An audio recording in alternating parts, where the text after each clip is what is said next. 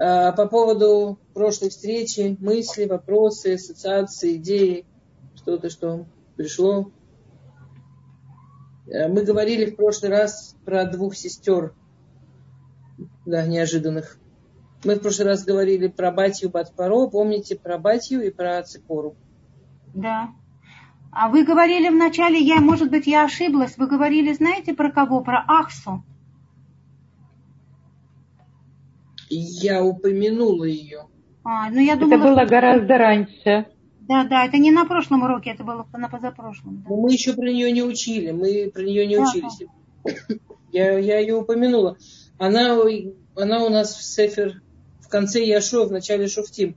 Мы еще к ней не пришли, мы еще пока в Торе. Угу. Ну вот у меня есть мысли по поводу того, были они двойняшками или они были не двойняшками. А если бы, у меня такая мысль, если бы они были близнецами, то есть похожими, то, возможно, Мирием бы не сказала бы, на ком ты женился. То есть, э, ну, помните, этот упрек вот ее за то, что Лашонара, она э, сказала про... Не в том а? упрек был совсем. Да, был не в том, но, может быть, она побоялась бы, если бы они были бы похожи визуально с Батей, какие-то такие вообще вещи говорить про... Какие? Ну, то, что он отдалился от жены, да, правильно я помню?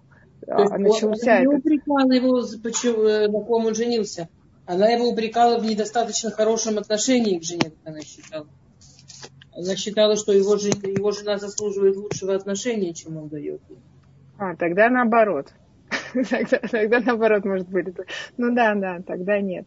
Дамы, Жалко. если, не дай бог, кто-то понял, а, э, что если, не дай бог, кто-то понял то, что я сказала, что Мирьям каким-то образом осуждала Муше или его женитьбу на Цепоре. Нет, не дай бог. Не дай бог вообще не в эту сторону. Совсем-совсем. Спасибо большое за уточнение. Я очень надеюсь, что если вдруг кто-то так понял, пожалуйста, нет вообще, вообще, вообще. А, буквы в начале. Э, тут очень хороший вопрос. А, как проявляется бет? Э, смотрите, как, что значит бет? Э, в начале слова и что значит бет в начале имени, это две разные темы.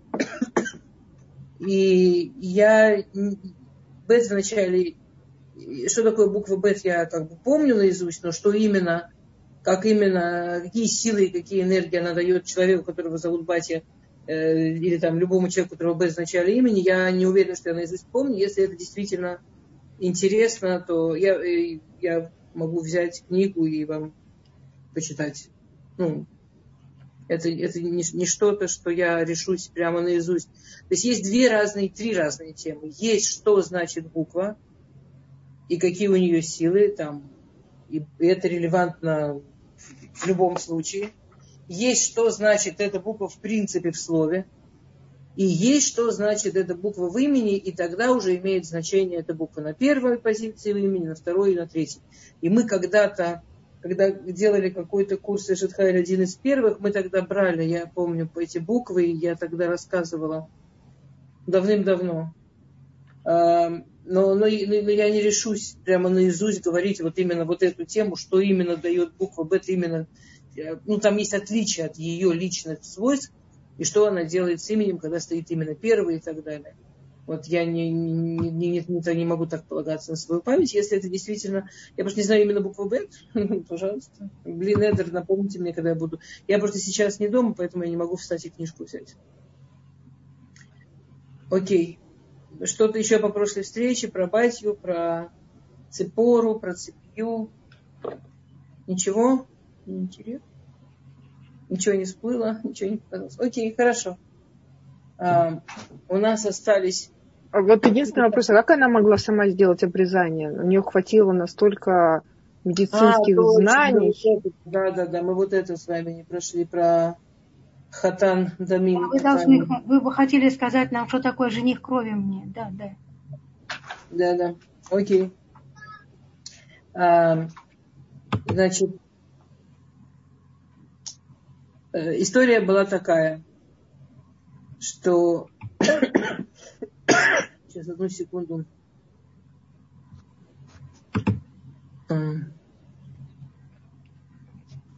Знаете, это очень интересно, что их сыновья Ципора и Муше в Торе называются Банеа, ее сыновьями. То есть, есть э, Тора называет их ее сыновьями, а не его сыновьями.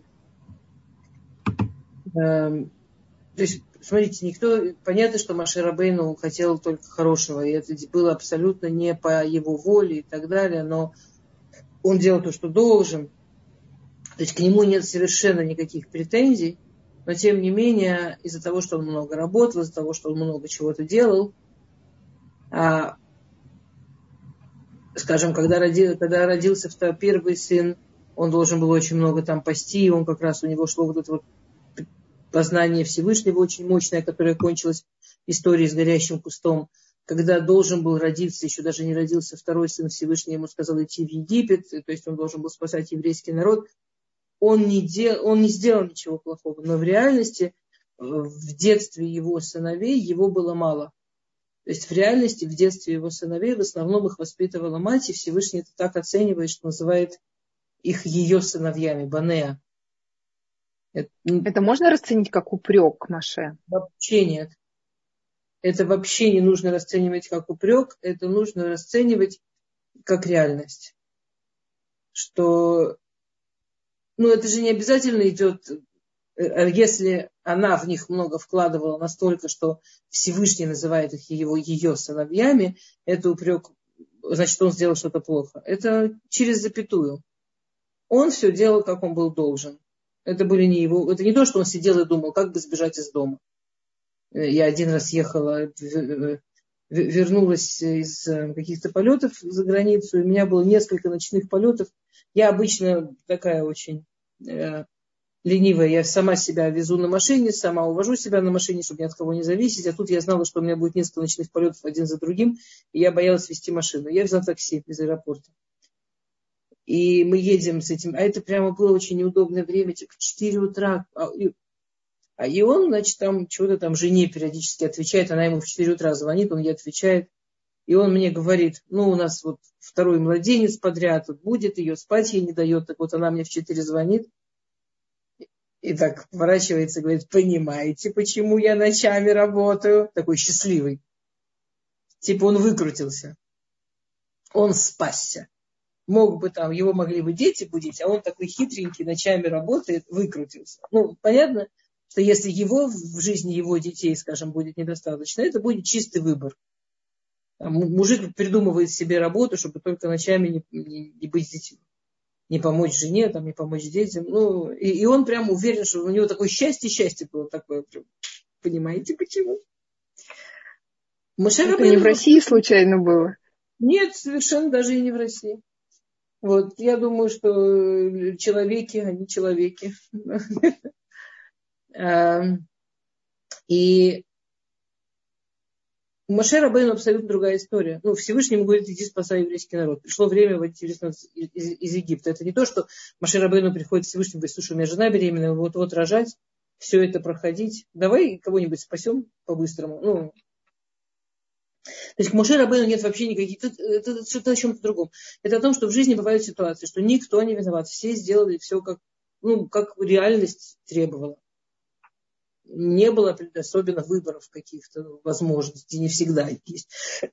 У нас всегда есть возможность выбрать, как себя вести, но далеко не всегда возможность есть выбрать, что делать. И, и результат, он будет, ну, не будет чудес от того, что человек, от того, что Муше Рабейну не вложился в детей в маленьком возрасте, потому что был вынужден, он не виноват, но и, но, но, но и никаких чудес нет. Это дети ее. Жена вырастила, жена вытащила, жена все сделала, это дети ее. Они по, по ней пошли, они все, все их замечательные вещи по ней. Окей. А можно еще а. уточнение? Яков же тоже пас, да, вот пас, э, когда детки рождались, они были маленькие, он же занимался тем, что пас скот, и про него так не написано, да, что нет, ну это просто был ушел, по, ну, ушел, попас пришел. Это была обычная работа. Он очень много, он очень серьезно там, занимался детьми, семьей, он там был. Он не ушел в другую страну. Это совсем ну, не похожая история. Окей. Э, и вначале, когда он идет э, да, спасать Израиль из Египта, то сначала она идет с ним, и, и у нее вот этот вот новорожденный ребенок. Теперь э, Моше получил приказ от Всевышнего э, идти в Египет еще практически вот перед родами.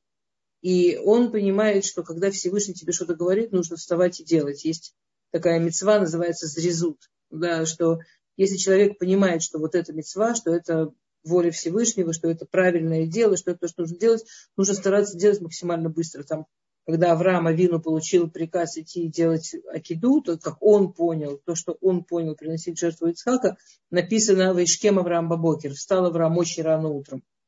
Чего ты так торопишься? Мецва торопишься. Если это мецва торопишься. Если это с мецвод не тянут. Муше Рабейну, он настолько вот понял этот принцип мецва торопишься, что он э, посчитал, что вообще нельзя задерживаться, и он пошел в Египет, не сделав обрезание сына. Он был уверен, что э, слушаться волю Всевышнего здесь сейчас сразу важнее. Эм, смотрите, то, что, э, в итоге мы увидим, что он ошибся, и Брит Мила это не то, что не то, что можно откладывать или можно тянуть, но ну, скажем, я, извините, что эту лапу сую в экран, я увидела, что мне написали, я не прочитала. Одну секунду, я быстренько прочитаю. Разрешите задать вопрос не по теме. Ну, пожалуйста, но я не, ну, тогда я не, не, не отвечу на уроки, да. А Тора редко уделяет внимание объяснению имен, что мы учим из объяснения имен детей. Муше, а, сейчас, хорошо. Э, всегда есть значение у имен, вы совершенно правы. Но Гершон, да, это Гершам, это чужой там. Ну, в смысле, что он не со своим народом находился, что он находился вдали от своего народа, и он это переживал. И это было до получения Торы. То есть до получения Торы мецвод были как будто бы что-то, что люди сами на себя приняли. Ну, есть разница, когда человек абсолютно обязан, после получения Торы еврей абсолютно обязан в исполнении митцвот. До получения Торы была ситуация, как, скажем, если вот не еврей берет на себя какие-то митцвот, соблюдает. В принципе, он делает то, что Всевышний сказал, что ну, правильно и хорошо, но он абсолютно точно не обязан, а некоторые вещи даже там, не должен, вплоть до не имеет права. То же самое было с евреями до, до, до получения Торы. Поэтому Муше Рабейну, когда у него есть прямая мецва идти в Египет и красивое поведение, полученное его прадед, прапрадедушкой Авраамом, там, и очень в семье соблюдаемое про, про Бритмилу, он считает, что прямой приказ Всевышнего важнее. И они, да, да, и они выходят, да, они идут по дороге, и вдруг а, внешне это выглядело, что на Машера, что выползла откуда-то огромная змея и начала лопать Машера Бэй, начала загладывать Муше. А, и Ципора понимает, что змея его заглатывает за то, что она, они не сделали брит младшему сыну. А, спрашивает а, Мидраш, откуда, почему именно это? Ну, с чего она взяла, что мы что, имеем право всегда, когда в нашей жизни какая-то проблема, мы тут же, а, это вот поэтому. Ну, это как-то нужно быть уверенным. Как она так уверена? Тем более, что она была права, откуда она знала. Так Мидраш рассказывает, что там было не ошибиться. Что эта змея, она Машера Рабейну оригинально закладывала. На самом деле это была не змея, это был ангел в виде змеи, огромной толстенной змеи, которая нападала на Машера Рабейну, скажем, с головы, закладывала его до места, где делать брит, и плевала. Потом заползала к нему с ног, опять закладывала до места, где делать брит, и выплевывала. И вот так она измывалась над Маше но он никуда от нее деться не мог, она его, ну так, подъеда... ну, она его не ела, она его заглатывала и выплевывала. Общем, Облизывала. Ну, не знаю, очень маленькое удовольствие, как я себе представляю. Ну, это, это выглядело очень страшно. Это выглядело прям, что его какой-то дракон ест и вот-вот съест. То есть у них не было как бы в первую минуту понятно, что гарантии, что он так и будет продолжать им плеваться и облизывать ее как конфетку. Не, ну, кто... Это выглядело трагически, это выглядело, устрашающе это выглядело.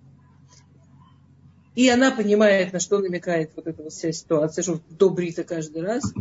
А, Зор считает, кто-то спросил, откуда она знала, как именно делать бритмилу. Ну, во-первых, это было, ну, честно говоря, это не такая прямо, я прошу прощения, ну, сложная вещь. Не, я не то, что побегу сейчас всем, ну, есть как бы вот эта вот кожа, которая сверху выходит, там не ошибешься. Ну, нельзя же делать надрезы на самом органе. Ну есть... да, но это же должна быть гигиеническая, то есть сейчас же это стерильность, э, то есть она должна где-то быть стерильный камень, ну если она камнем делалась и не было ножа и так далее. Ну, в те времена как раз, а я так понимаю, что у них со стерильностью было проще, чем у нас. Э, они прокалывали и все, они брали камень, прокалывали на огне, но это был их способ стерилизовать в любом случае. И насколько я понимаю, он хороший способ, и до сих пор он хороший способ. Ну, это там не было много вариантов по тем временам. Но интересно, что Зоргов, то есть мне бы казалось, что если она понимает, там же не перепутаешь. То есть мы знаем, что нельзя у человека, ну, человеку делать никакого, не дай бог, вреда в реальном там, части тела, а вот эта вот кожа, это то, что да, срезается. Но интересно, что Зор говорит Ницос Баруах Кодыш, что в ней в этот момент был Ницос Руаха Кодыш. А, что у нее вот это был проблеск на уровне Руаха Кодыш, да, что, что у нее был прямо вот проблеск такой какого-то очень высокого понимания. Помните, мы с вами обсуждали про то, что такое Руаха Кода, что такое, как это похоже. Да, да, говорили. Вот это вот оно, вот у нее оно было. А, что, то есть у нее какое-то очень высокое понимание было так как мы понимаем, что само технически там нечего такого высокого, видимо, у нее действительно было какое-то очень высокое понимание вообще, что она делает, как это делает, с какими каванот, с какими мыслями, с какими там вообще. То есть там что-то было очень интересное с ее стороны. На самом деле это интересно, что это далеко не единственный случай, который мы знаем, что женщина делает бритмилу сыну. Да? В еврейской истории много случаев, к сожалению, всегда трагических. То есть в всяких трагических ситуациях, когда женщины сами, женщины сами, сами делали брит своим детям. Есть э, обычно они все были связаны, эти случаи, с тем, что есть эта ужасная вещь, что если мужчина умирает, еврей, и э, у него есть брит, э, не, не, у него не, не сделана бритмила, то это ну, ужасающе вредит его душе в будущем мире. Это какие-то это при, приводит, даже если по всему остальному ему полагается, что там высокое, это как будто закрывает совершенно его дорогу пройти, это какое-то очень страшное для него страдание. А, и обычно, там, скажем, история не больше похожа на вот эту классическую историю из Освенцима, которую все знают, да, что когда же, же, женщина она поняла, что идут их барак уничтожать, и она подошла, у нее был новорожденный ребенок, она подошла к нации, э, к офицеру, и сказала ему, дай мне твой кортик. Э, и он вообще не, ну, он так офигел от нахальства, э, что он ей протянул. Он думал, что она хочет зарезаться. Там же у них очень многих заключенных была мечта самоубийцы, потому что это была такая тяжелая жизнь, что очень многие люди не выдерживали, а нациям делали все тоже, чтобы они самоубийцы особо не могли, а это делали очень издевательски и тяжело. И он решил, что вот она у него просит, типа, дай мне себя убить.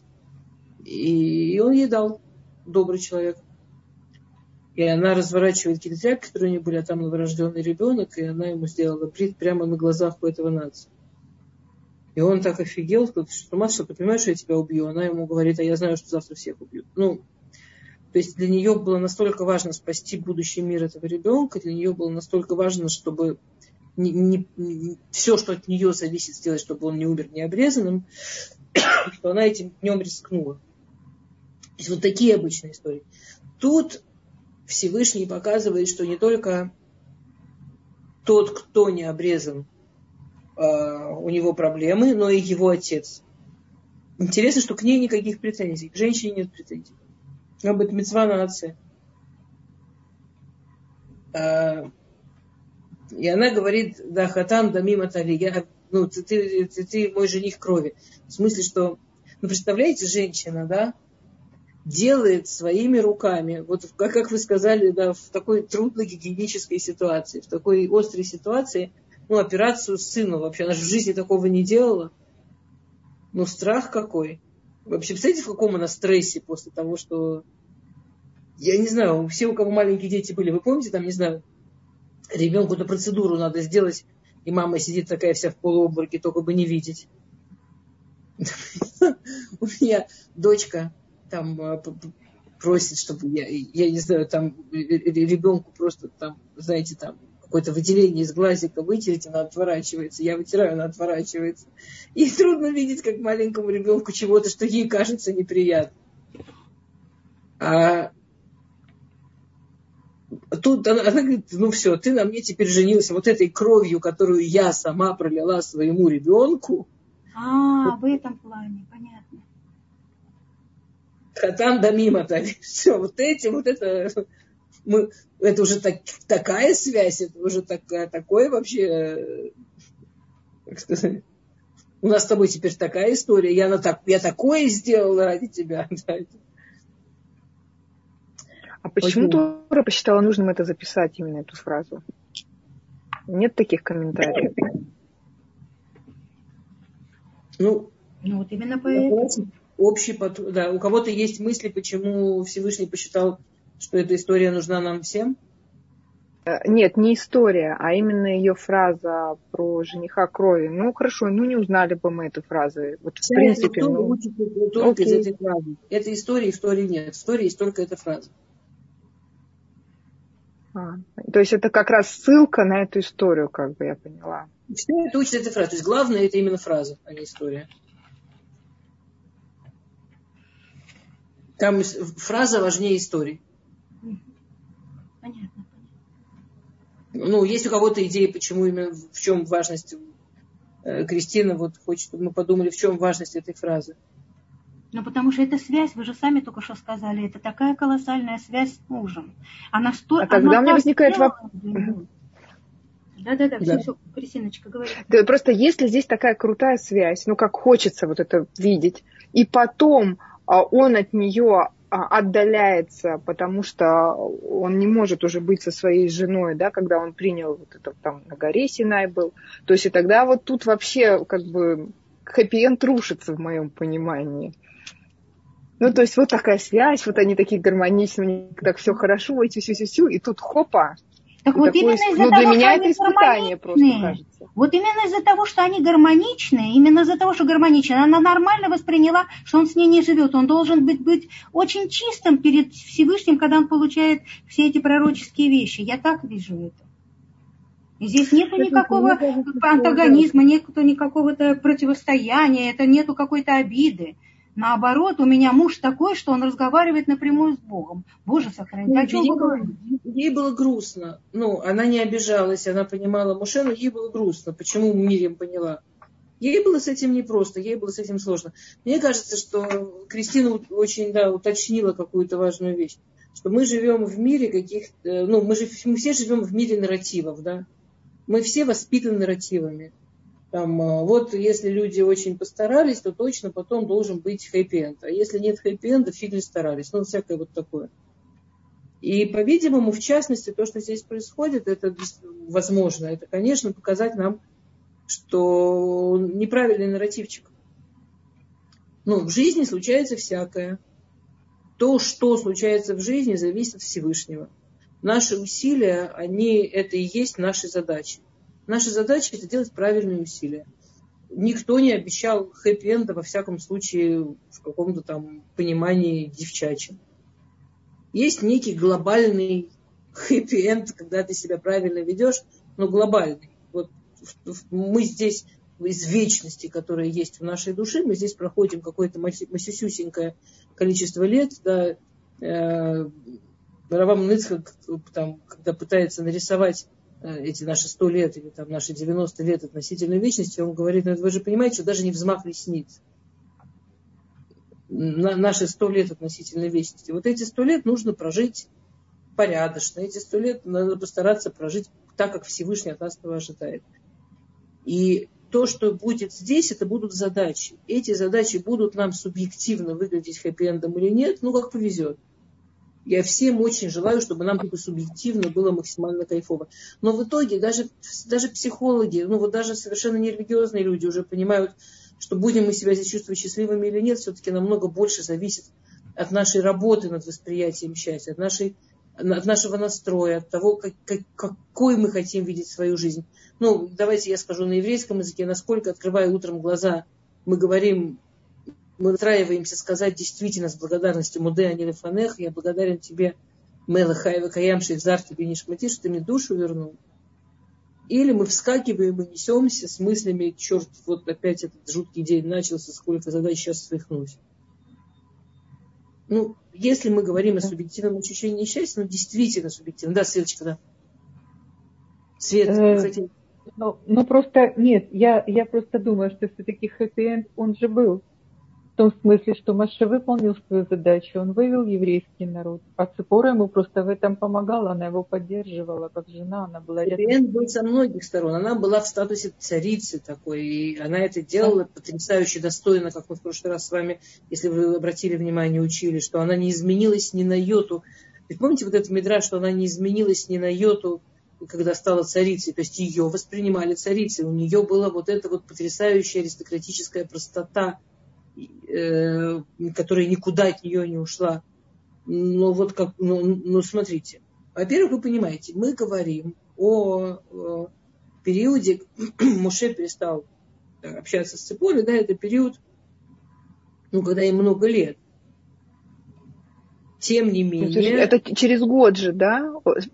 Но если у них ребенок родился в 80 перед выходом из ну, Египта, Значит, они вообще в при... 70, ну да, получается, они, а поженились они, вот сколько они были вместе тогда? Кристиночка, ну, ты не забывай, что они 40 лет по пустыне ходили. Нет, это было после. Это ж не сразу же он от них. По пустыне они после Матантура ходили, скажем, нет, а, Кристина, это не сразу, Кристин.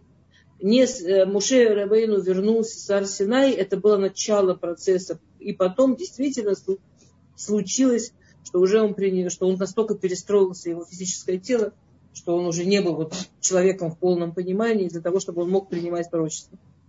А, это взяло какой теперь... Мы помним, что Цепора была старше Муше. Мы помним, что это все происходит, когда самому Муше уже за 80. Ну, они, и они были... Теперь он бежал из Египта. Они были какое-то количество лет женаты, не, не такое маленькое ну, они были, ему 80, он бежал из Египта, ему, ему 15 не было. Ну, хорошо, у него была там несколько десятков лет, он жил в этой африканской стране, но все равно э, больше, ну, там много лет. Это не то, что они позавчера женились, и вот. Э, дело не в том, это наоборот, то, что ее это да, все еще расстраивает, но все-таки она такая дама не юная, ей к ста, ее это все еще очень расстраивает, это как раз говорит о хорошей, ну, были, были, были бы, не дай бог, нерадостные отношения, может, она бы и выдохнула. А ее это расстраивает. То есть, да, это, да, прекрасная семья, да, большая любовь, да, замечательные отношения, несмотря на годы, да, Всевышний так повернул ситуацию. Слушайте, ну давайте честно. Вот а,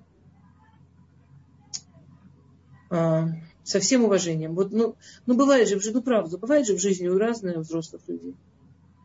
Ну, вы не можете себе представить ситуацию, что очень взрослых людей, к сожалению, не только очень взрослых, скажем, кто-то в паре не как Муше, его тело перестало работать как тело обычного мужчины, потому что там он душой стал больше, чем телом, а просто тело подвело по разным причинам. И что? Это обязательно значит, что они уже не муж и жена, и, или что все сломалось, или что ничего не имеет смысла, или что прошлое было зря. Ну, просто разные периоды в жизни. Ну, мы, конечно, все хотим, чтобы всегда было нам по 18, все были сильные, здоровые и богатые всегда. Нет, но он да же отдалился даже в качестве шатра, он к ней не приходил, я так понимаю, практически, да? Он же отдельно жил в шатре с э, Ишо Бенуном где-то рядом, да? Потом. Нет, Нет ну, Яшуа, ну, у него была нормальная семейная жизнь потом, позже. Смотрите, Моше Рабейну был, должен быть всегда в состоянии ритуальной чистоты. Плюс он очень сильно перестроился физически. Это единственный случай в истории. Мы не очень любим об этом учить, потому что это что-то очень-очень мистическое. Это очень не физическое, надфизическое, то, что с ним было. А, не то, что мы не любим об этом учить, но это такая вещь, что лучше бы люди сами учили, а не Просто, да, это, И, и, и он был все время в состоянии пророчества, около пророчества, да. Окей, ладно, что-то. Давайте дальше. Если по Ципору больше нет вопросов, идем дальше. Окей. У нас осталось на самом деле в Торе не так много дам, э, таких значимых, на мой взгляд. Но если есть кто-то еще, кто интересен вам, давайте я скажу, кого я планирую еще как дамы из Торы, из Хумаша, из Пятикнижия. Если у кого-то из вас есть еще дамы из Пятикнижия, которые вас интересуют, вы скажите. Э, и, и, или мы, значит, я, у нас есть еще дочки Славхада, Бнот Славхад, и у нас есть жена Короха и жена Она. И жена а, Ишу. А, Ишу Бенун это уже не Танак, да? О, это, это уже не Тора, да? Яшу. Это уже пророки. Рахав это уже в книге пророков. А вот я тоже хотела спросить, так это Рахав оказывается. А Авигаиль тоже нет, да? Авигаиль, я не говорю, что мы их не будем учить. Минутку. Я не говорю, что мы про них не будем учить. Но мы честно идем по темам. Мы закончим великих, знаете, в Торе перечислялось еще много женщин более эпизодических, даже много мужчин эпизодических. Мы идем по женщинам, которые, ну, на мой взгляд, оставили какой-то очень значимый след. А, если какие-то еще из женщин Торы вас Э, вам любопытны, интересны, вы мне скажите, я вам про них что-нибудь расскажу. Если нет, то мы закончим женщин Торы. У нас э, урок называется «Женщины Танаха». Мы закончим Торы, начнем женщин в пророках. Ну. А, понятно, понятно.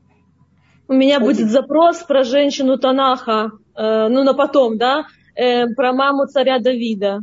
И mm. я, я пытаюсь все время провести... Э, во-первых, я не, не помню, как ее звать. Я все время путала вот сам Талай Баткарнево. Не знаю, Батшева. почему. Ее зовут легко, Батшева.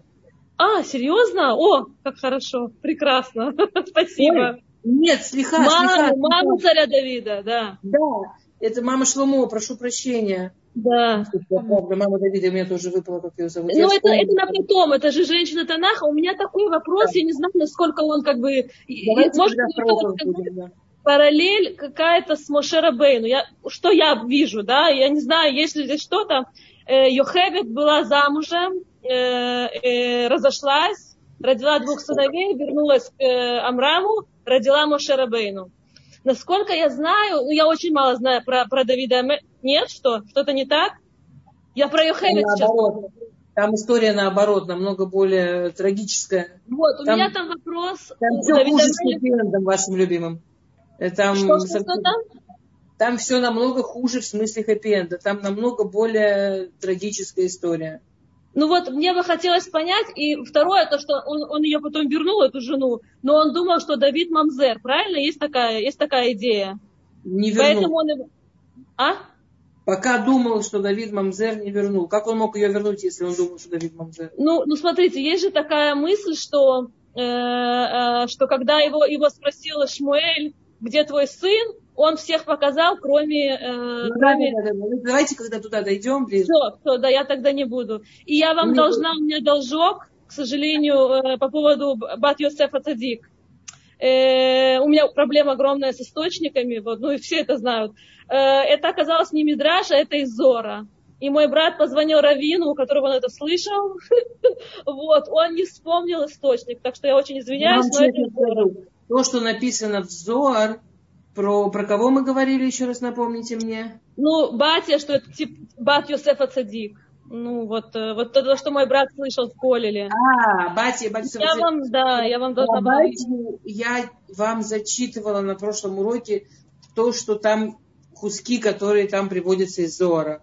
Опять, я не хочу сказать, что я прям сто процентов уверена, что в Зоре нет того, что вы сказали, но но вообще-то я вам зачитывала из Зора куски, которые про Ну, у меня нет источника, да, что я поняла. Спасибо.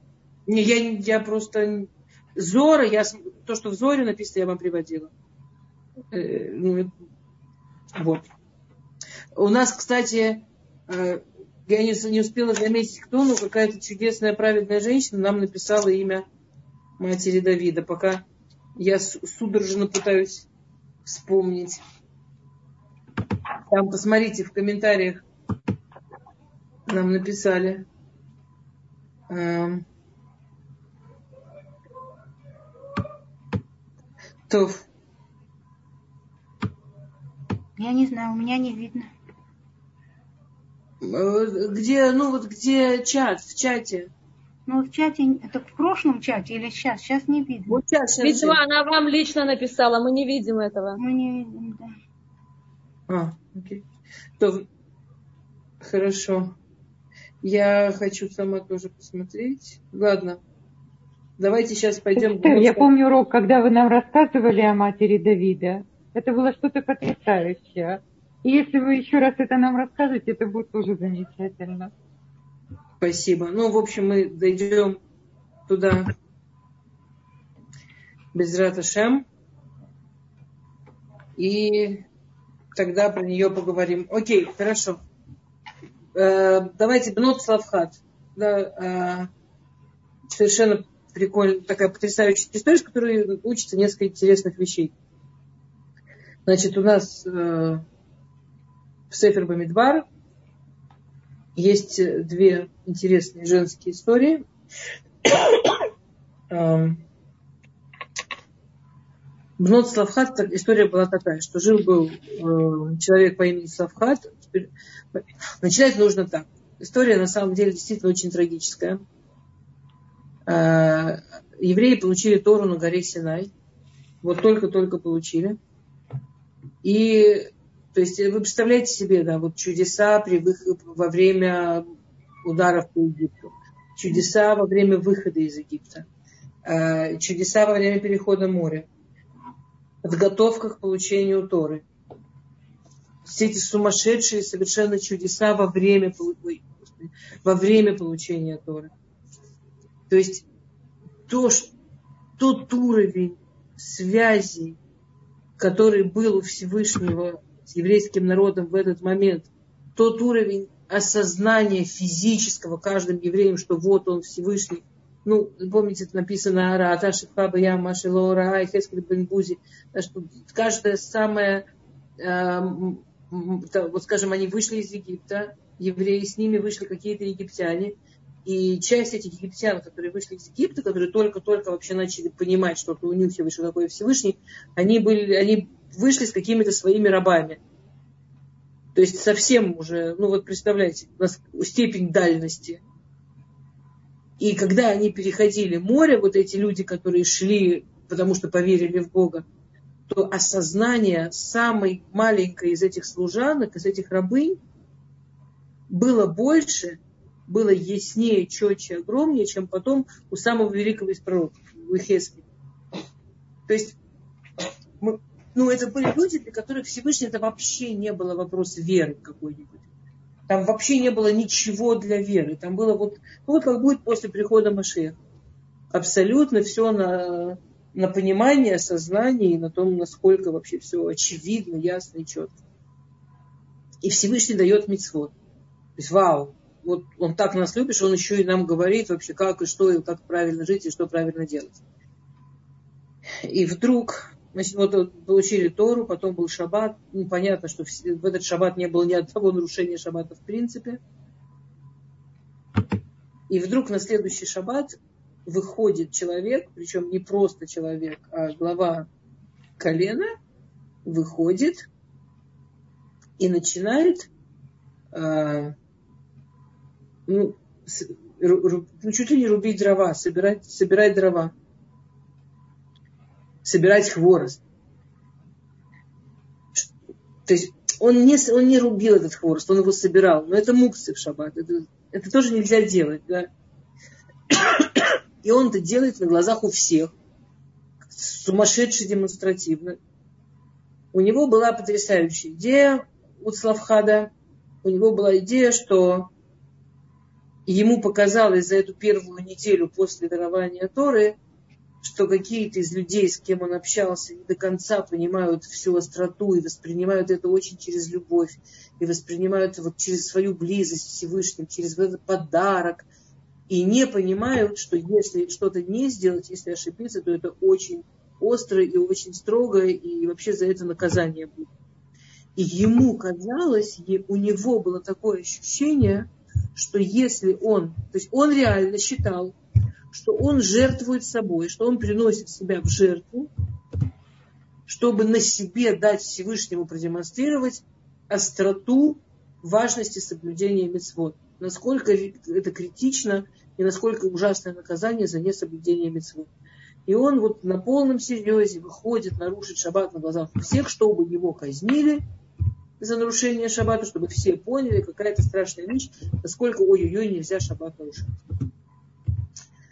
И в этом, конечно, страшная совершенно была трагедия с кучей разных сторон, хотя бы, например, с той стороны, что известно, что как только еврейский народ абсолютно без ошибок соблюдет, честно, все евреи соблюдут два шаббата подряд, тут же приходит Машех, тут же мир меняется.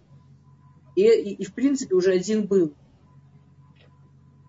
Оставался один шаббат. И все были совершенно, ну вообще, понятно, все были там. Все этим хотели заниматься. Спрашивается, а как же так, что до сих пор Машех не пришел? Другими словами, понятно, что больше не было ни одного шаббата, который не было ни одного еврея, который не нарушил. Как так? Что вот Славхат тем, что он сделал, на самом деле он не помог понять, как это важно, а он сломал какая-то святость. Ну, типа, не дай бог, если представить, что нормальная семья, и в семье дети с уважением относятся к родителям, и вдруг какой-то ребенок зачем-то начинает оскорблять родителей, у него в голове, ну так они меня остановят, на меня накричат, остальные дети поймут, как это делать нельзя. Его, конечно, останавливают, но в этом доме больше того, что невозможно оскорбить родителей, не будет никогда. Это уже возможно, это уже случилось. Это плохо, за это наказывают, но это возможно. Это есть. Это реальность, которой только что не было. И на самом деле потрясающая история, что, соответственно, если бы нам нужно, ну, э, наши мудрецы оценивают Славхада как малообразованного, ну, как не очень образованного человека. То есть есть источники, которые говорят о нем как о, при том, что у него было высокое положение в обществе, но что но он был не, не очень э, такой человек, умеющий учиться. То есть как бы он был очень, он много учился, но не научился учиться. Он не, ну вот он не был способным в этом. он оценивается как простой человек. При этом, и дальше продолжение истории такое, что его дочери приходят к Муше и говорят, лама не гора, и говорят, а, почему? И они, вообще они очень интересны, да, они, они говорят – да, Ваитмудед на Лифней Муше, Лифней Элиезер Бно, да, и они таамодно, они встали перед Муше и перед Элиезером. Спрашивает э, Талмуд, э, что значит встали, что, где они до этого сидели. Говорит Талмуд, Бабейт Мидраша Юшвим, Юшвот, Вамдулев на Икулам. Они были, эти женщины, это очень интересно это, про эту, эту историю знать, ну, хотя бы, чтобы немножко лучше понимать, что называется, место женщины в еврейском народе, даже уже в те времена. А, Бнот Савхат были, как сказать, рабыниот такие. Вот, и интересно, что это не то, что у них был какой-то потрясающий умный отец, который их обучил. Мы только что видели, что с отцом там в смысле учебы был не идеально. А они были, вот они сидели в Бет Мидриш, они там было такое специальное место для учебы, для, на разных уровнях для учебы. Они сидели и учились в том же месте, где учился Муше или Эзер, где вот такие люди учились. То есть в каждом учебном месте в те времена было место тоже для женщин, если они хотели учиться. А они учились на уровне вот на таком. Они вот там, вот там учились, представляете? Бнот Славхат, Хахманиот, Хендершаниотем, Цитканиотем. Э, в другом Талмуд приводит в Бабе Батре дочери Славхада. Они были хахманиот, как сказать, мудрец женщина по-русски? Мудрая. Нет, не мудрая. Мудрица ж не скажешь мудрица. Ну вот они были мудрицы. хахманиот. По-русски, на иврите мы тоже к такому слову не привыкли, согласитесь, почему-то. То есть они были женщины-мудрец. Женщина-мудрец они были. Э, кстати, Если мы э, продолжаем нашу любимую в последнее время тему про поздние браки, а, дочери Абхада, у них был какой-то свой принцип учебы, в который, в частности, входила поздний брак. Ну, не такой поздний, как мы уже привыкли. Мы тут за последние недели привыкли поздний, так поздний, что мелочиться. У них нет. Но они считали неправильным выходить замуж до 40 они между собой вот такую, они себе решили, что для того, чтобы действительно чему-то научиться, что-то узнать, вот нужно дать себе время без семьи, без детей, и они выходили в районе 40 в семье. Ну, это нигде не, это, это вообще не мецва или там не то, что именно делайте все, пожалуйста. Так, все, кто хотят учить Тору до 40, будете, э, там, э, надо жить в девичестве, не в этом смысл, но в смысл, что это ну вот с их, это, это какой-то, вот у них такой был выбор. И Тора его видит как релевантный. Представляете? Ну, то есть до такой степени, что его Талмуд приводит. Э, לא נישאו הן, сейчас, вот смотрите, לא נישאו פחות ארבעים שנה, מתוך שצדקניות היו, נעשה להם, да, что они не выходили замуж до 40 лет. А, но они были при этом такие праведницы. они настолько это делали с какими-то правильными пониманиями, с э, правильными мыслями, с правильным отношением, что у них потом э, э, было все как у Юхевит. Ну, в смысле, что они рожали детей, они потом выходили замуж, рожали детей, у них нет проблем. Кстати, это я слышала Раф Ганс, он очень прикольно говорил об этом как-то, что многие, что, что вот это чудо или не чудо, если женщина, которая выходит замуж после 40, рожает детей еще. В наше время, ну, не в смысле, как в наше время, что мы привыкли, что можно медициной воспользоваться и не будет никакого чуда, да, а, а вот сама по себе, вот просто как обычная женщина. И вот Равганс очень прикольно говорил, что это очень зависит от, от, от того, как женщина относится к себе. Что если женщина уверена, что это прям проблема и нервничает и переживает, то, скорее всего, у нее ничего не получится.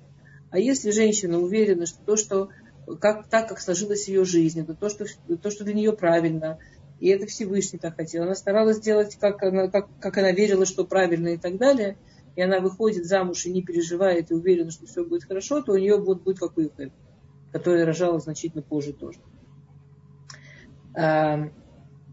Хахмани, то есть они были вот эти женщины-мудрецы, даршиниот, они умели учить, то есть из суков они умели сами выучивать вещи. И не просто выучивать, они еще умели это очень шикарно объяснять. Причем прикольно, да, что мы увидим, что они не стесняются, они встают перед этим Бетмидришем, в котором перед ними Муше и Лезер, самые великие мужчины их времени, и им чего-то объясняют и спрашивают их вопросы. Да, и они сатканиот, и они праведные очень.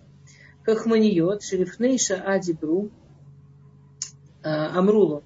Им кебена нахохашувим. Ну, теперь у нас проблема. В Торе к тому моменту а, рассматривалась передача земли по сыну. То есть по-простому, э, умирает человек, его старший сын получает землю. И он обязан обеспечить своих сестер. Это по-простому. А, если у него нет земли, у этого человека, то там наследство делится между мальчиками и девочками, понятно. Но если есть земля, и у этого есть очень такое объяснение, что Эм, есть святость в разделении Израиля на колено. Если девочка захочет выйти замуж за мужчину не из своего колена, нельзя же ей запретить выходить замуж за мужчину не из своего колена, потому что у нее земля. Ну что ей теперь? А, и получится, что очень сильно можно сбить границы. Они приходят и говорят, мы, мы не хотим остаться без части в Израиле. То есть у них, они, они, они объясняют, если бы у нас был брат, мы бы не спорили. Брат, он нас обеспечивает. Но наша семья, если, то есть, если мы не получим землю в Израиле, то получится, что вся наша семья остается без земли. Они объясняли Муше сразу закон, э, э, у них вопрос был построен сразу на нескольких уровнях. У них был вопрос построен по, аллахот, по законам наследования – у них вопрос был построен по гендерной разнице. Есть ли и какая разница между мужчинами и женщинами в каких законах. И у них вопрос был построен в смысле кабалы, в смысле важности а, вообще, что, святости Израиля, святости земли Израиля. И они это все связали, все это выстроили. И Моше Рабейну не уверен, что им ответить. Почему он не уверен? Во-первых, потому что эта Аллаха еще не была написана, но есть мнение, что он был не уверен, потому что еще не было известно следующие вещи. То, что мы узнали сейчас. В общем, Моше Рабейну был не уверен, а их отец, который нарушил шаббат, вот его казнили. И это казнь. Это значит, что Всевышний на него сердится, что Всевышний хочет дальше для его семьи, что не хочет. Как вообще относиться к человеку, которого казнили? Это был первый случай, что казнили человека по доле. И на долгие-долгие на долгие-долгие-долгие века вперед. Единственный случай, когда человека казнили. И Муше Рабейну э, говорит, что я не знаю, они ждут, что он узнает от Всевышнего.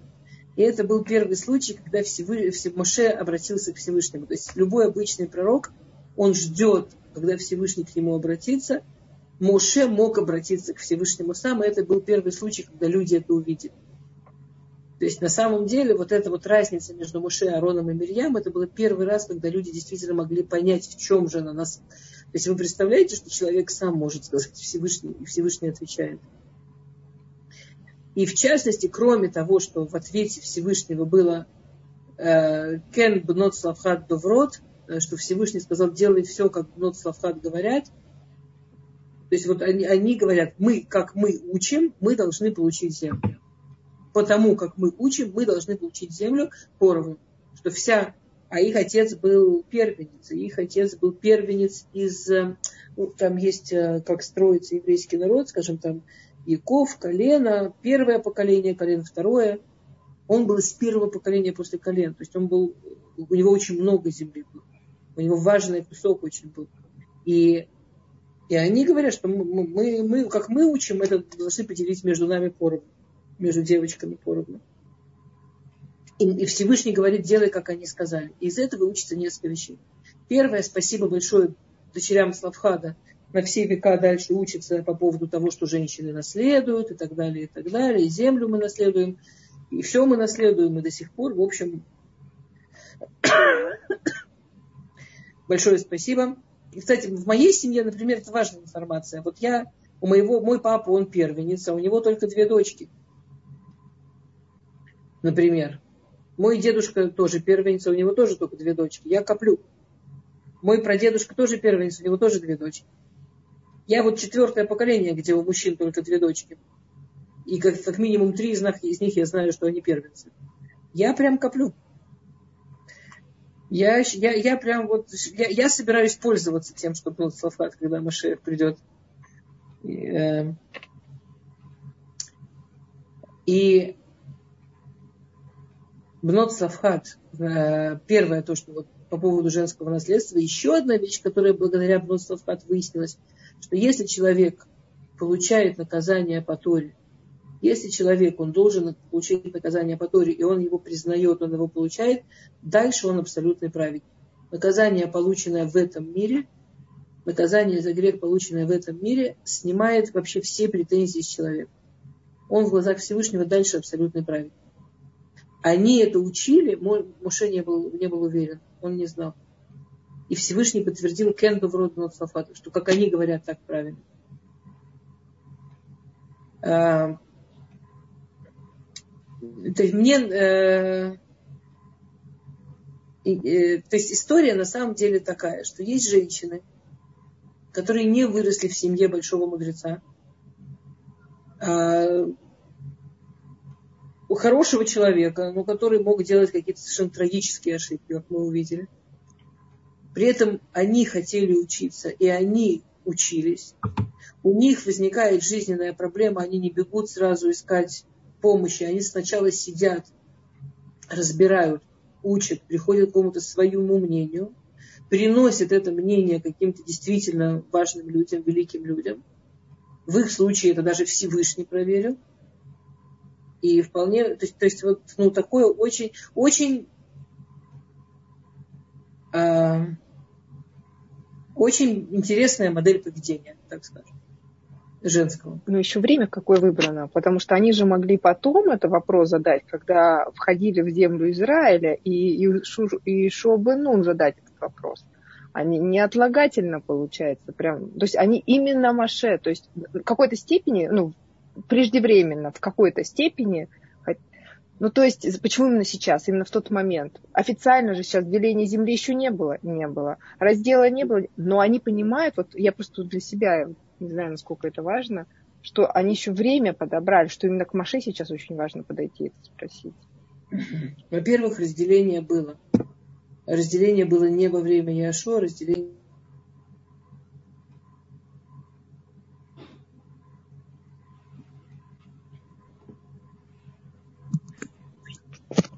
Секундочку. Что-то вышибло. Одну секунду, если вы меня слышите.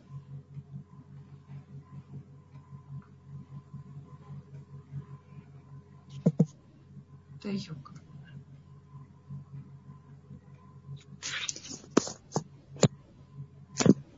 Ой, извините, пожалуйста, меня вышибло как-то непонятно. Люди знали, э, какая часть земли Израиля какому колену. Это отдельная история. Э, то, что происходило во времена Яшо, там был друг, другой чуть-чуть вид деления. То есть, в общем, какая часть Израиля, и э, это не было, а в общем, были какие-то уже намеки, вещи известны. Не все, конечно, не до конца. Понимаете, тут не была история «хочу наследство», тут не была история «хочу деньги». Ну, тут не была история материальная. Это была история про, про понимание ценности земли Израиля, про понимание святости земли Израиля. Это была история про то, что они понимали, что если их вычеркнут из наследства, это их род, их род исчезнет. Их род не будет связан с землей. Есть, это была история людей, которые понимают связь человека и земли, рода и земли, семьи, корней. Они говорили не, не про деньги совсем, ну не про богатство, вообще не про это. Потому что если бы даже их землю поделили на других, то им бы как, как, как это происходит, если в семье есть мальчик? Если в семье есть мальчик, да, то э, мальчик получает землю, а девочек он должен обеспечивать. Э, и ну, и они сами говорят, что если бы у нас был сын, мы бы не, если бы в нашей семье был сын, мы бы не спорили.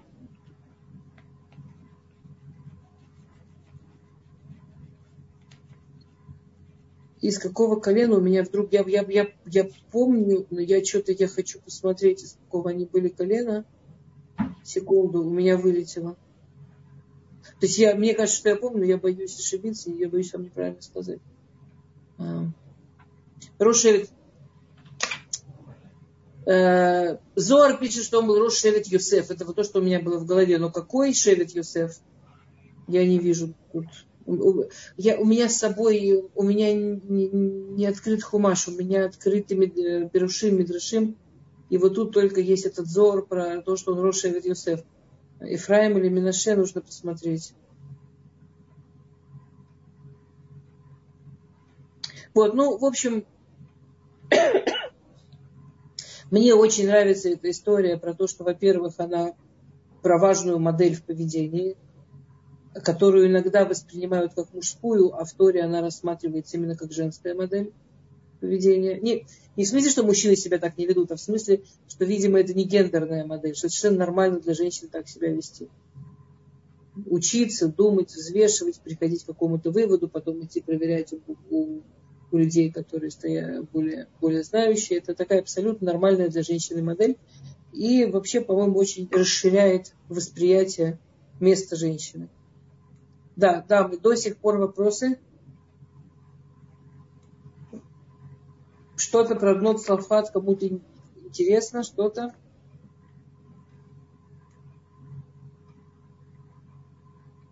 Дамы.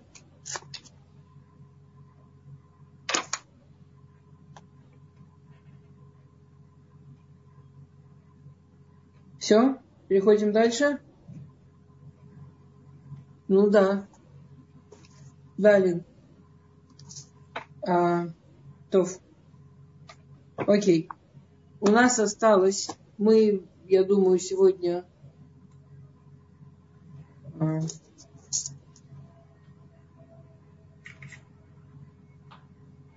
ну, я думаю, мы вряд ли сегодня это закончим, но у нас осталось две женщины, связанные тоже, да, в одну историю. Эшет Корах и Эшет Он.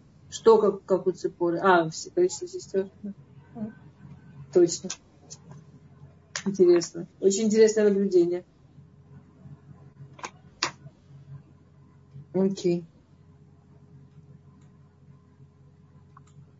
Сейчас я открою и пошли.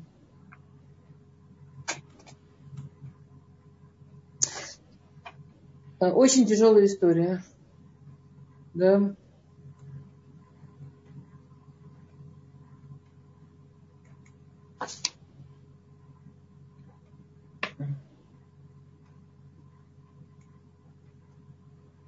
Очень тяжелая история, да, у нас есть такая история, что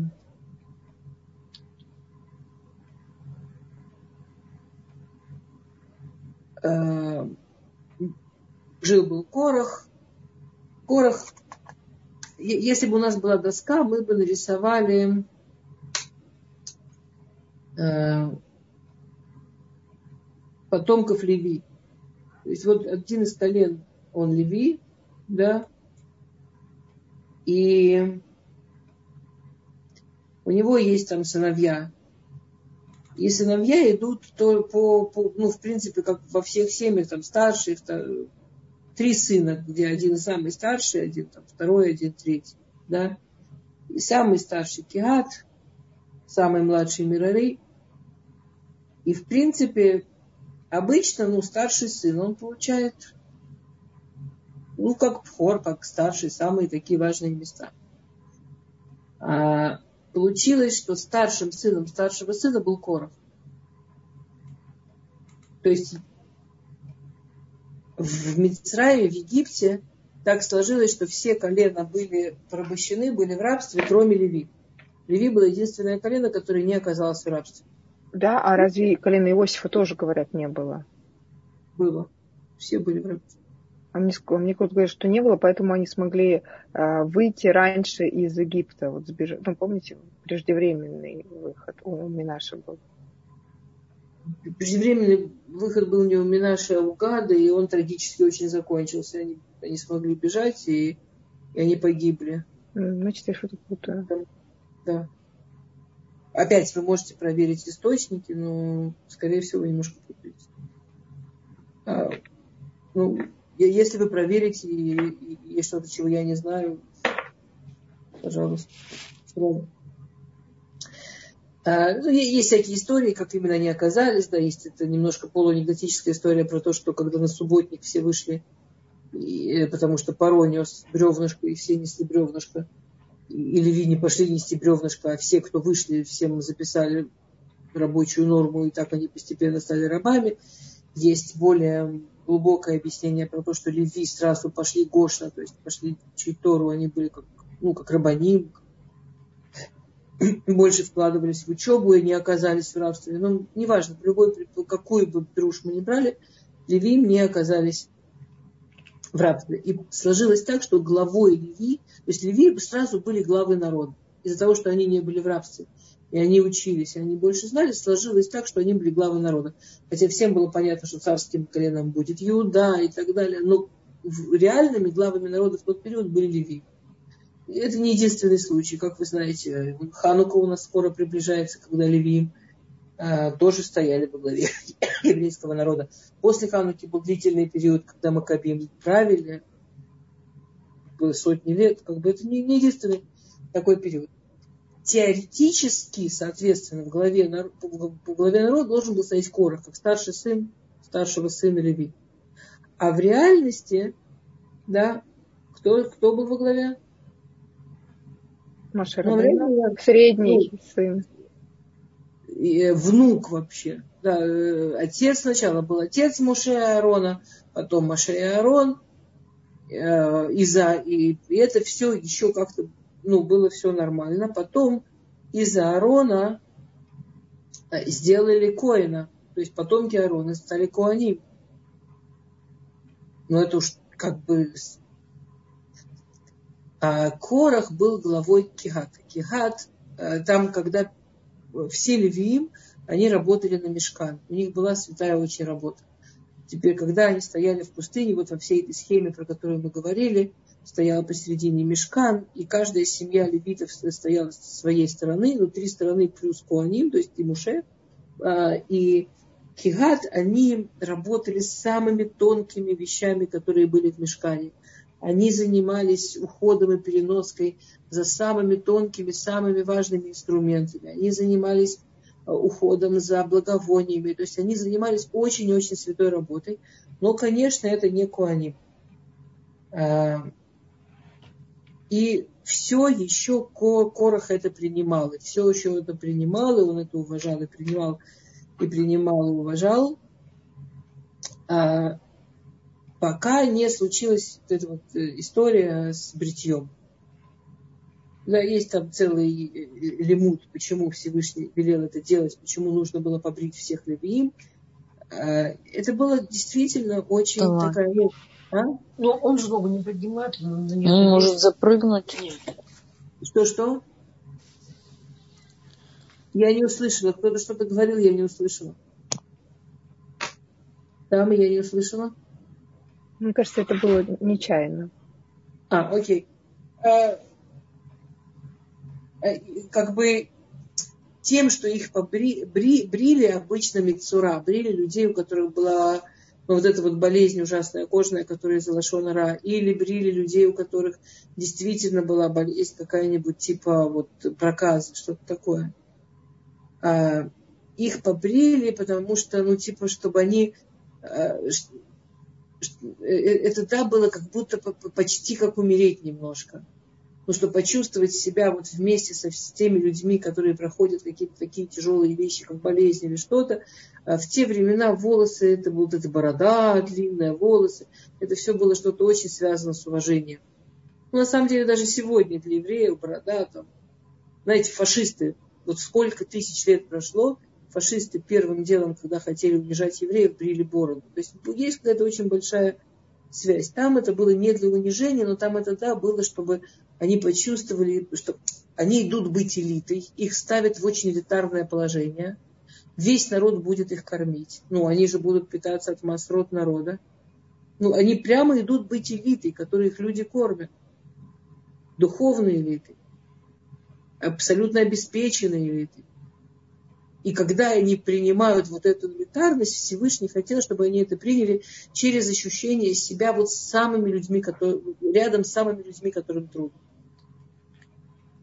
И это было что-то очень смешное. С одной стороны, им брили волосы, что очень их заставляло почувствовать себя не гордиться, не, не гордиться, вот, а вот почувствовать, как чувствуют себя люди в самые трудные минуты. А с другой стороны, Аарон их поднимал и, э, и говорит, да, что, ты идешь работать Всевышнему. То есть Аарон поднял всех этих левитов. Это вообще какая-то Совершенно сумасшедшая А, а можно уточнение? А брови тоже, брови и ресницы тоже срезали или нет? Брови и ресницы остались? Это не волосы. Ну, ресницы никто не трогал, но брови есть мнение, что да. Все, все волосы на голове. Ну, ресницы это ресницы. Ресницы никто не трогает. А вот брови... То есть они вернулись действительно вот в таком виде, как возвращаются люди после Мицура или после проказа. Теперь Корах, он не был старший сын старшего сына Леви. То есть он очень-очень большой аристократ с рождения, никогда не был в тяжелых ситуациях даже в Египте. Он очень богатый человек. Если там не евреи, у них есть всякие свои метафоры, богатый как кто. Всю историю еврейского народа, если ты хочешь сказать богатый, офигеть, как надо сказать богатый как Корах. А, есть много всякие, всяких теорий, откуда же Корах взял эти сумасшедшие деньги. Но в конечном итоге в реальности он был совершенно сумасшедший богат. То есть э, известно, что какие-то куски своего богатства он периодически прятал в каких-то пещерах, клады делал, ну, себе закладки делал. Э, и, и там, скажем, есть несколько историй про людей, которые находили вот эти куски кладов Короха и становились богатейшими людьми своих поколений. Например, Аман, который пришел к царю и сказал, я у тебя выкуплю целый народ. Его деньги были, что он нашел какой-то там кусочек от клада Короха. Ну, Корох богатство, то есть вот человек такого уровня, да, и у него жена, э, тоже аристократка, тоже из хорошей жизни, тоже всю жизнь из хорошей жизни, замужем за человеком, который вот находится, ну вот совершенно на вершине мира. А, есть мнение, что этот клад Короха, это он нашел закладки Юсефа, неважно откуда, но я не хочу сейчас туда идти. И вот его жена, когда видит его побритым, он это вначале совершенно принял. Он понял всю вот эту идею. Ну, ну, он понял вот эту идею, что человек, который идет быть аристократом, он идет не для своего удовольствия.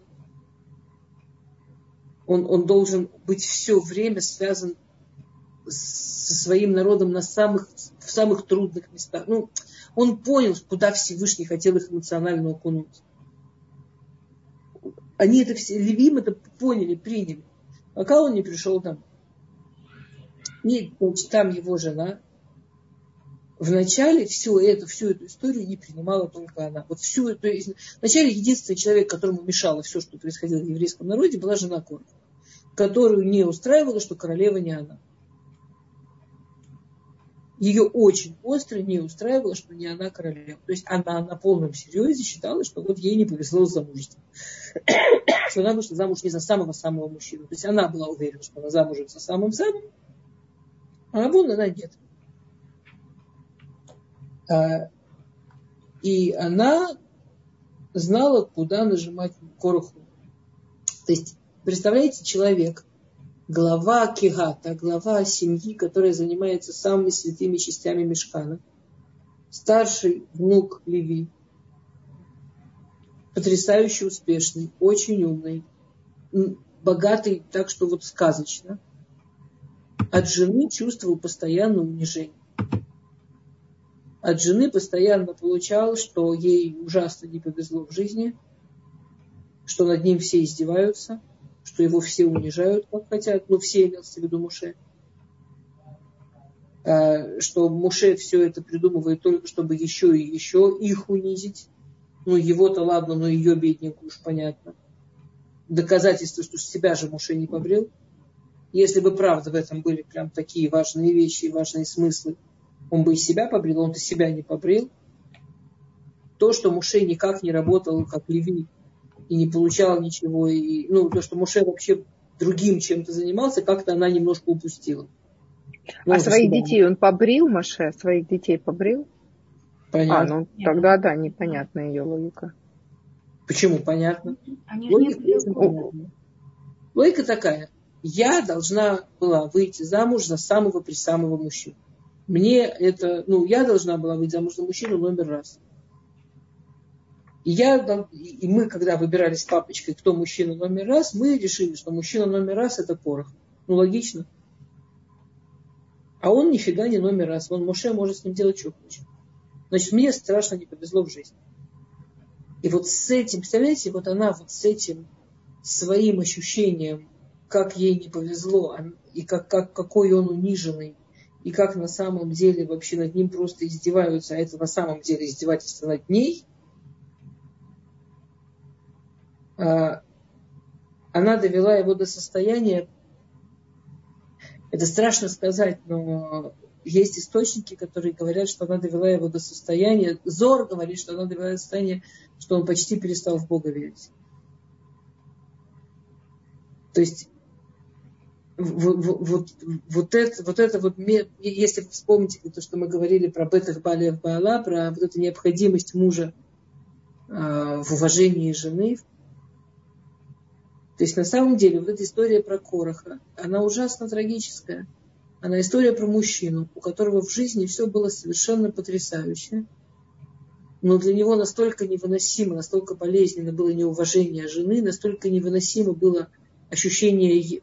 У его жены была проблема, она не, не умела там, не знаю, она не умела принимать свою жизнь. Она была жадинка, она была... У нее были проблемные качества. Для него настолько невыносимо было видеть, что его жена стыдится его, не уважает его, чувствует, что ей не повезло, что она там ошиблась, что вышла за него замуж. Он настолько не мог с этим жить, чтобы пойти против Муше, нужно было пойти, пройти против Всевышнего. И он это смог сделать, потому что он вот, этот, вот, вот это вот то, что его разрывало изнутри неуважение жены, оно стерло у него внутри все, что все главное, что у него там было. Все, все важное, что у него там было. А,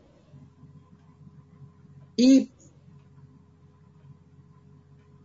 да, потом описывается вот этот ужасный бунт Короха против Муше, сколько людей он поднял.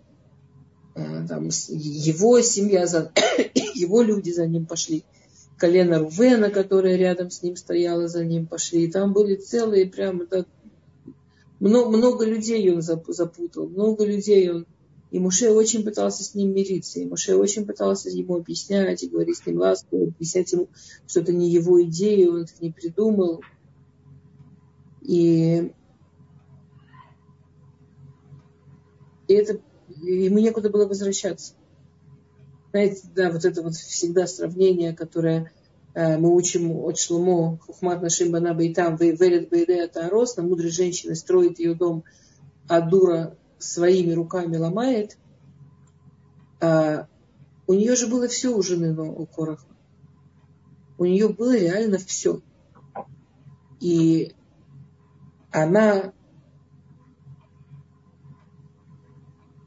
она уничтожила своего мужа, она почти уничтожила всех своих детей. Там а, двое из его сыновей в ну вы знаете, да, там была страшная эта история, что Всевышний разошлась земля, и они полетели, и земля стала над ними сходиться, это совершенно страшная смерть. И двое из его детей, они в полете успели сделать шуву и понять, что вообще с ними произошло, и начали молиться Всевышнему. Они так молились, что они Таилим там в полете составили. Там есть Таилим, который то, что Бнейкорах, да, и их Всевышний выдержал. Но в принципе она практически убила всю свою семью она уничтожила всех своих нежеланием смириться со своей жизнью. Нежеланием смириться с тем, что ее жизнь вот это. То есть в ее фантазии ее жизнь обязана была быть другой. В ее фантазии ее жизнь должна была быть там вот еще немножко лучше. Ну, в принципе, я вот когда думаю, что ей не хватало, ну, ей не хватало считаться номером один вообще. Прикольно, что женщина, с которой получается, что она соревновалась, Цепора, это женщина, которая вообще никак не, ничего не делала с этим своим номером один. Ну, для которой это вообще не играло никакой, никакой роли, то, что она номер один. Который... А это было уже в тот момент, когда а, Машера Бейну жил отдельно. То есть тогда вообще ее непонятно. Она видит, что Машера Бейна как бы отделен. То есть быть первой это очень сложно в данном случае. И все равно остается такая жажда. Знаете, они же такие, такие, знаете, послушайте, женщин, давайте честно, а, есть одна из тяжелых женских черт, и у женщин это намного тяжелее, намного чаще, чем у мужчин – называется простым словом зависть. Можно назвать зависть, можно назвать плохой глаз, можно назвать проклятие с глаз. Разные женщины в разные места это берут. А, и у женщин это работает так, что есть какое-то место внутри женщины, которое говорит маге, мне оно должно быть так, мне полагается. Дальше вот это полагается, вот какая-то детская фантазия, что-то мне полагается. И женщина, которая завидует, она не смотрит на все, что там на самом деле, да, вот все. Она смотрит на то, что ей подходит. Мне полагается, чтобы у меня был там супер богатый муж. Мне полагается. Почему это вот у этой супер богатой муж? Она не смотрит на все. Она не смотрит на всю эту работу, быть там женой человека, который почти всю жизнь на работе. Она не смотрит на это. Но мне полагается, чтобы у меня было вот так. Мне полагается, значит, то, что... Почему это у нее, а не у меня? Какая несправедливость. Мне полагается, и мой муж не дает мне то, что мне полагается. Кто тебе сказал, что тебе это полагается? Вот она, твоя жизнь. Твоя жизнь, она есть твоя. Все, что тебе полагается, оно точно в твоей жизни находится. То, что полагается другой женщине, в ее жизни находится. Со всем, что в это вкладывается. Со всем, что в это соединяется объединяется. Знаете, я работаю много с семьями, много, много лет работаю с большим количеством семей. Я работала с семьями с потрясающими людьми, с потрясающими женщинами, потрясающими мужчинами, которые у меня вызывали огромное уважение, и даже пиетет, и, и прямо восхищение. Единственное, что у меня а, не, не вызывали вот эти вот люди, с которыми я работала ни разу, это желание с кем-то поменяться. Потому что когда ты знаешь более-менее историю с разных сторон, то очень понятно, что ну вот такая я, как я, ни одну чужую историю бы не вынесла. Она, ну, мне Всевышний дал мою историю, в ней тоже достаточно того, что ни одна другая женщина бы не вынесла. Но она моя, она под меня построена, моя история что может быть, что я, я, я знакома с большим количеством, скажем, мужчин, там, мужей, которые, я вам серьезно говорю, просто вызывают огромное уважение, восхищение, действительно потрясающие люди, чудесные люди. Но я точно знаю, что я бы не выдержала быть женой ни одного из них. Я вообще не уверена, что какая-нибудь другая женщина, кроме их жены, выдержала бы быть женой их.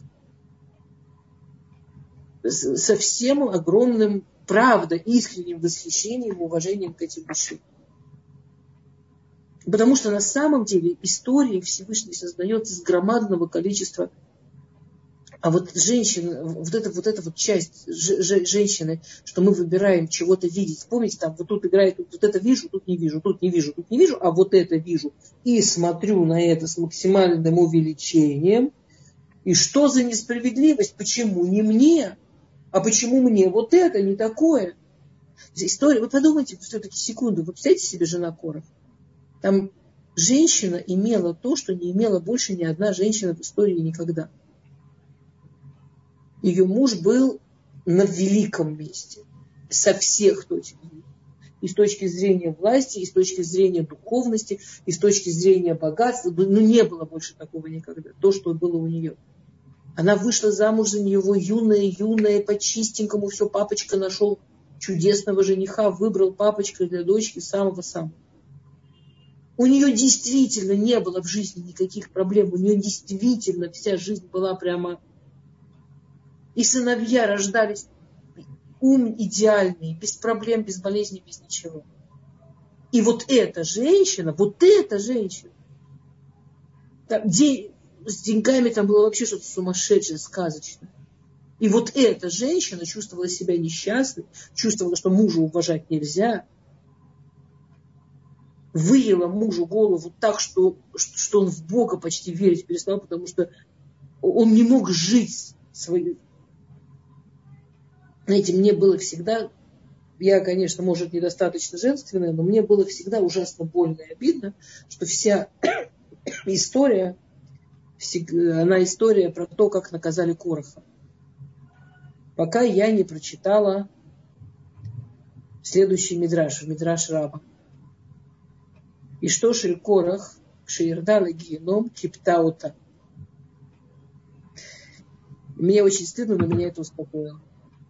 Что, ну, мы знаем, что Корах после всей этой истории, он попал в самое горячее место в геноме ну, окей, мы все знаем, что в геноме нет никакого реального огня, но там есть огонь стыда, который очень болезненный, намного болезненнее, чем любой огонь здесь.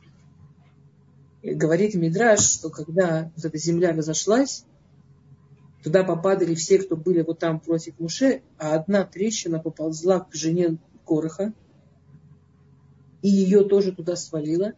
И когда она попала в геном, ее огонь потушил огонь генома ее огонь, когда, то есть когда вот там, где ни, ни перед чем не спрятаться, где видишь правду, вот просто правду, где действительно понимаешь, что было на самом деле, ее ощущение стыда, ее огонь генома был такой, что погасил весь остальной геном.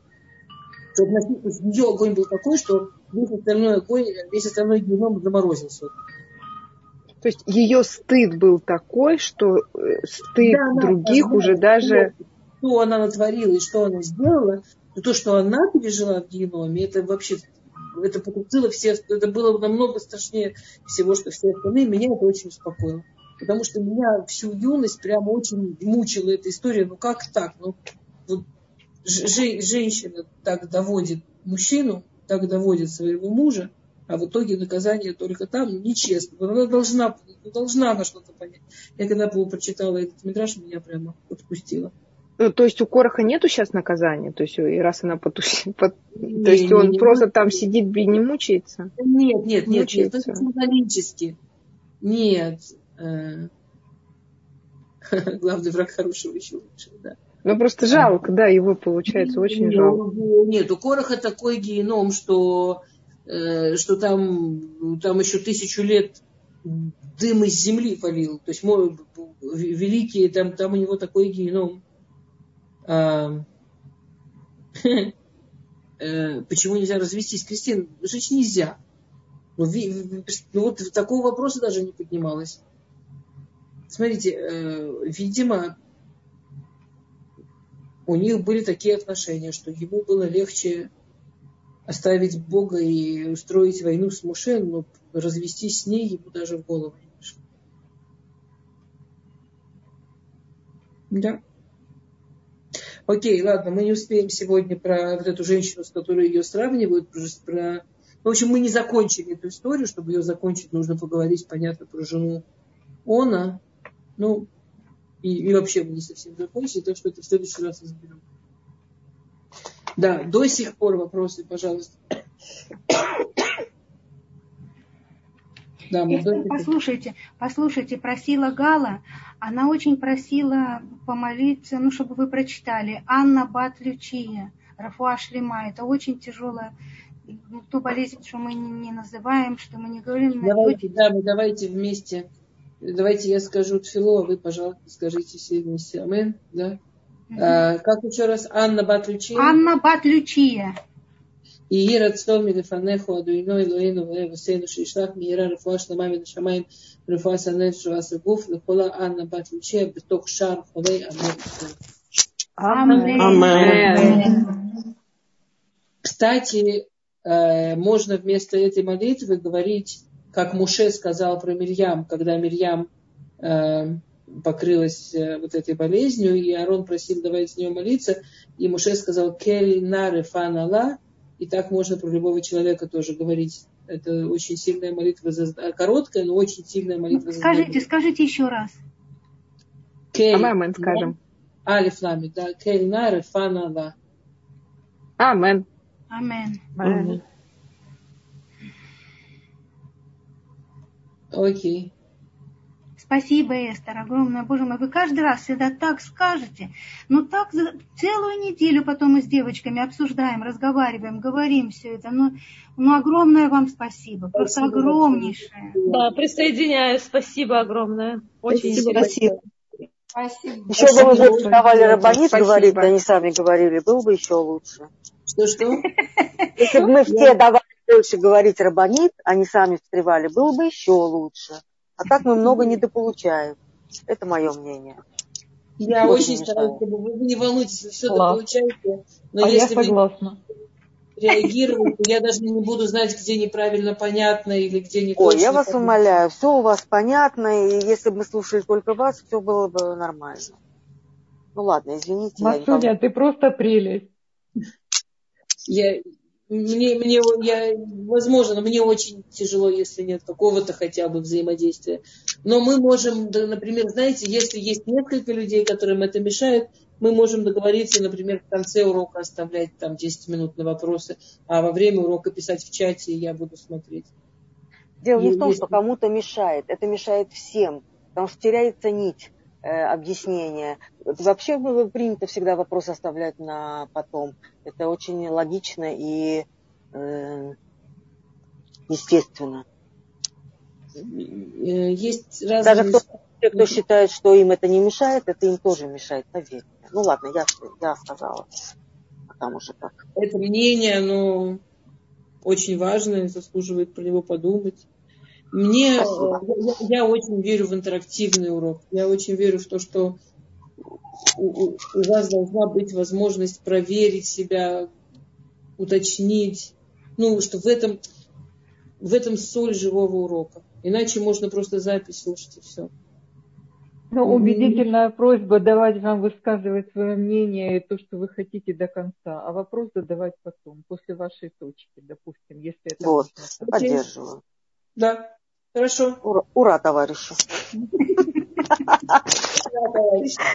Все, спасибо огромное. После этого я даже боюсь уже что-либо сказать. сегодня прекрасно выглядите. Ой, спасибо. Спасибо, мне очень приятно. Рав Каневский, надо продолжать молиться. А, но вроде Барухашем, вроде говорит, фу, я надеюсь, что так будет продолжаться, говорят лучше, говорят, э, смотрите, у нас вообще какое-то непонятно, что это такая странная эта вся болезнь, да, вы знаете, что сейчас в религиозном обществе в принципе нет больных э, этой болезнью. Уже шесть, шестую неделю, или шесть, шесть недель. Да, вот. Ну, нулевая тахлуа. Э, поэтому все, кто там болели этим, у нас как-то поздравляли каким-то волшебным образом. Ну, в религиозном обществе нет этой болезни. Я не знаю, что будет дальше. Эм, ну, это какие-то вообще, это, это болезнь, я думаю, когда она закончится, нам надо будет как-то про нее вообще понять, что там происходило и как. Э, даже когда ее было очень много, не было умерших я не знаю, ну, во всяком, я читаю, я знаю, что есть умершие, но вот, скажем, в нашем городе он был почти один из самых по количеству больных, и, и, и умер, умер один человек, очень, очень пожилой, там за 90, один человек на весь город за все время. Э, я, я не знаю, я не понимаю ничего, что происходит. Сейчас больше шести недель нигде в религиозном секторе нет больных. Соответственно, Раф Ганевский тоже, слава богу, себя хорошо чувствует. Ну, он, он пожилой человек. С ним,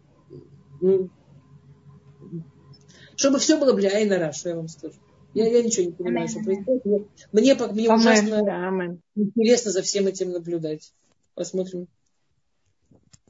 Шалом, шалом.